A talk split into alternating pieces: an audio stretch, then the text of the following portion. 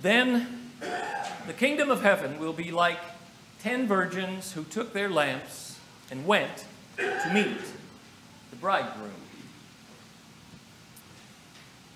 In the name of Jesus. Brothers and sisters in Christ. if I said Romeo and Juliet, Antony and Cleopatra, Rhett Butler and Scarlett O'Hara, Travis Kelce and Taylor Swift. It probably wouldn't take you too long to guess the category. Famous romances, famous romantic couples, famous love stories. Maybe not all would admit it, but I think probably most of us like love stories, especially those that have happy endings. But probably almost all of us also know that love stories don't always have happy endings. Some have bittersweet endings, some even tragic ones. And I mention this because I think the words of Jesus before us this morning are a love story with a happy ending. Well, at least for some but also with a few loose ends that need tying, especially if we're going to find anything here for us. And a love story that's found in a place where you normally wouldn't expect to find one, and that's Holy Week. The story we hear Jesus tell this morning, the parable of the ten virgins, is actually a story Jesus tells during Holy Week of all times just days before his crucifixion, which probably in part accounts for some of the reason why the story doesn't have a happy ending for all. Jesus tells this story in Matthew's gospel, it's toward the end, in a section toward the end of Matthew's gospel, where Jesus is giving one warning after another after another about the dangers of missing out on what he has come to bring. Jesus' little talks chapter 24 of Matthew's Gospel, chapter 25, have subtitles like these in our Bibles. Woes to the scribes and Pharisees, Lament over Jerusalem. Jesus foretells the destruction of the temple, signs of the close of the age, no one knows that day or hour, the final judgment, and the plot to kill Jesus. And snuggled in among all that end times talk and all those cozy desire or cozy dire warnings is this love story called the parable of the ten virgins.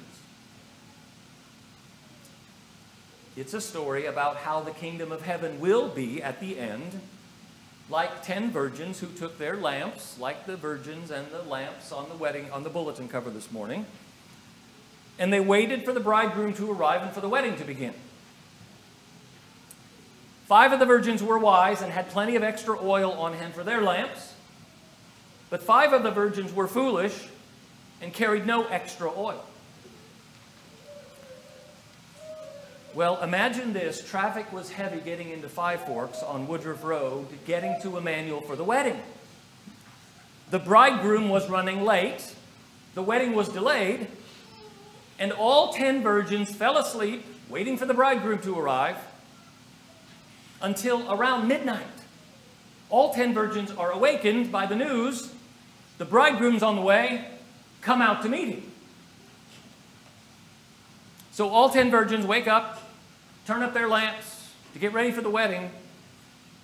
When the five foolish virgins say to the five wise, Hey, give us some of your oil because we didn't think we'd have to wait this long for the bridegroom to arrive, so we didn't bring any extra oil with us, and our lamps are going to go out right in the middle of the ceremony. And the five wise virgins, being wise, say, No can do, or there might not be enough oil for us and for you. But hey, there's a super Walmart four miles down the road on Woodruff Road. It's open 24 hours. They'll have oil, they have everything. So the five foolish virgins set out down Woodruff Road in a hurry, hoping to make all the lights and get back in good time, which is always foolish.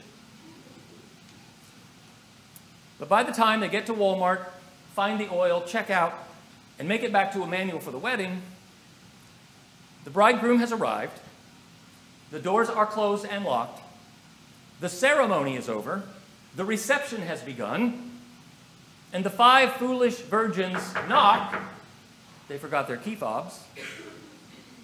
And the response they get is this I do not know you. And then Jesus ends the story this way another one of those kind of looking at the camera moments. Watch, therefore, for you know neither the day nor the hour. The end. Which is another way of saying, don't let what happened to the five foolish virgins happen to you. So, like I said, not the happiest ending imaginable for everybody in the story. And with a couple of loose ends that need tying, if we're going to take anything from this for ourselves. Two questions in particular that I want to address now. Number one, whose wedding is this? And number two, who are we in this story?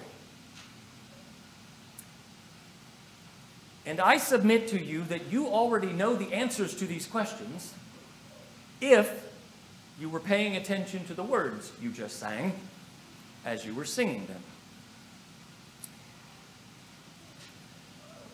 Every good love story is enhanced by being paired with a great love song. And Jesus' parable of the ten virgins is no exception. But for the soundtrack for Jesus' love story of the ten virgins, don't think Barry White, Whitney Houston, the Righteous Brothers, Sinatra. The love song, for the love story Jesus tells this morning was written by a 16th century German Lutheran pastor. Because who would know more about writing a romantic love song than a 16th century German Lutheran pastor. His name was Philip Nicolai, and Pastor Nicolai wrote the love song, the soundtrack, the hymn that tells the story and answers the questions that I just raised. In fact, Pastor Nicolai's love song hymn was so popular in the Lutheran Church that more than 100 years after it was written, not only was it still being sung, but this guy, you might have heard of him, named Johann Sebastian Bach, took Pastor Nicolai's little three stanza hymn and wrote an entire 30 minute cantata on it for the final Sunday of the church year in 1731. Not to mention the fact that we're still singing the love song hymn 400 years later. So here's the answer to question one Whose wedding is this? That question is answered in the words we just sang in stanza one of Pastor Philip Nicolai's love song hymn. Wake, awake, for night is flying. The watchmen on the heights are crying, Awake, Jerusalem, arise. Midnight hears the welcome voices, and at the thrilling cry rejoices, Oh, where are ye, ye virgins wise? The bridegroom comes. Awake. Your lamps with gladness take. Alleluia.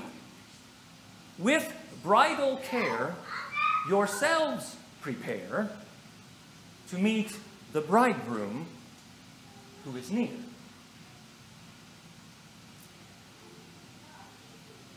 Two times in that first verse, in the text that's in the hymnal, Pastor Nicolai takes the liberty of capitalizing the letter B in bridegroom to indicate, and I couldn't agree anymore, that this is Jesus' wedding we're talking about. Christ is the bridegroom, arriving for his own wedding and wedding feast. But who is Jesus marrying? Or what I called question two who are we in this parable of Jesus?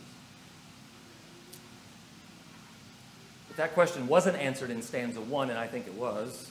It's certainly answered in stanza two as the love song hymn continues. Zion hears the watchman singing, and all her heart with joy is springing. She wakes, she rises from her gloom.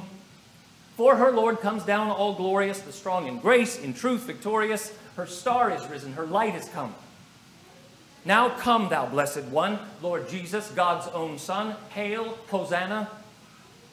We enter all the wedding hall to eat the supper at thy call. Get this, brothers and sisters in Christ, and you get the gospel. What Pastor Philip Nicolai and Johann Sebastian Bach get is that Jesus' story this morning is the story not just of Jesus' wedding, but of our own wedding. Jesus' parable is the story of the marriage feast of Christ, the king, the bridegroom, coming to wed his beloved, his bride, his Jerusalem, his Zion, the one holy Christian and apostolic church. It's the story of what this world has been waiting for for a very long time. That story the story of Christ and his Zion, Christ and his Jerusalem, Christ and his beloved, his bride, his church. That story is a love story. The oldest one in the world, the best one in the world. Because it's a story that's all about the seeking, searching, saving, unrelenting, unconditional, inexhaustible, eternal love of God for us. A world in which we're now still living, where the bride continues to wait for the bridegroom to arrive. Ours, as you well know, is a dark world sometimes. But we will wait for him until midnight if that's what it takes. And while we wait, we read and we reread his letters. We eat his food at his table, a foretaste of the marriage feast. So that when the news finally breaks, the bridegroom's here. Come and meet him. We'll be ready. So he comes by word and sacraments now. A little foretaste of the feast and the kingdom to come. So that when he comes, whenever that will be, we already have the music for the first dance picked out. Now let all the heavens adore thee, let saints and angels sing before thee with harp and cymbals clearest tone. Of one pearl, each shining portal, where joining with the choir immortal, we gather round thy radiant throne. No eye has seen the light, no ear has heard the might of thy glory. Therefore will we eternally sing hymns of praise and joy to thee, O bridegroom. In the name of the Father, and of the Son, and of the Holy Spirit. Amen.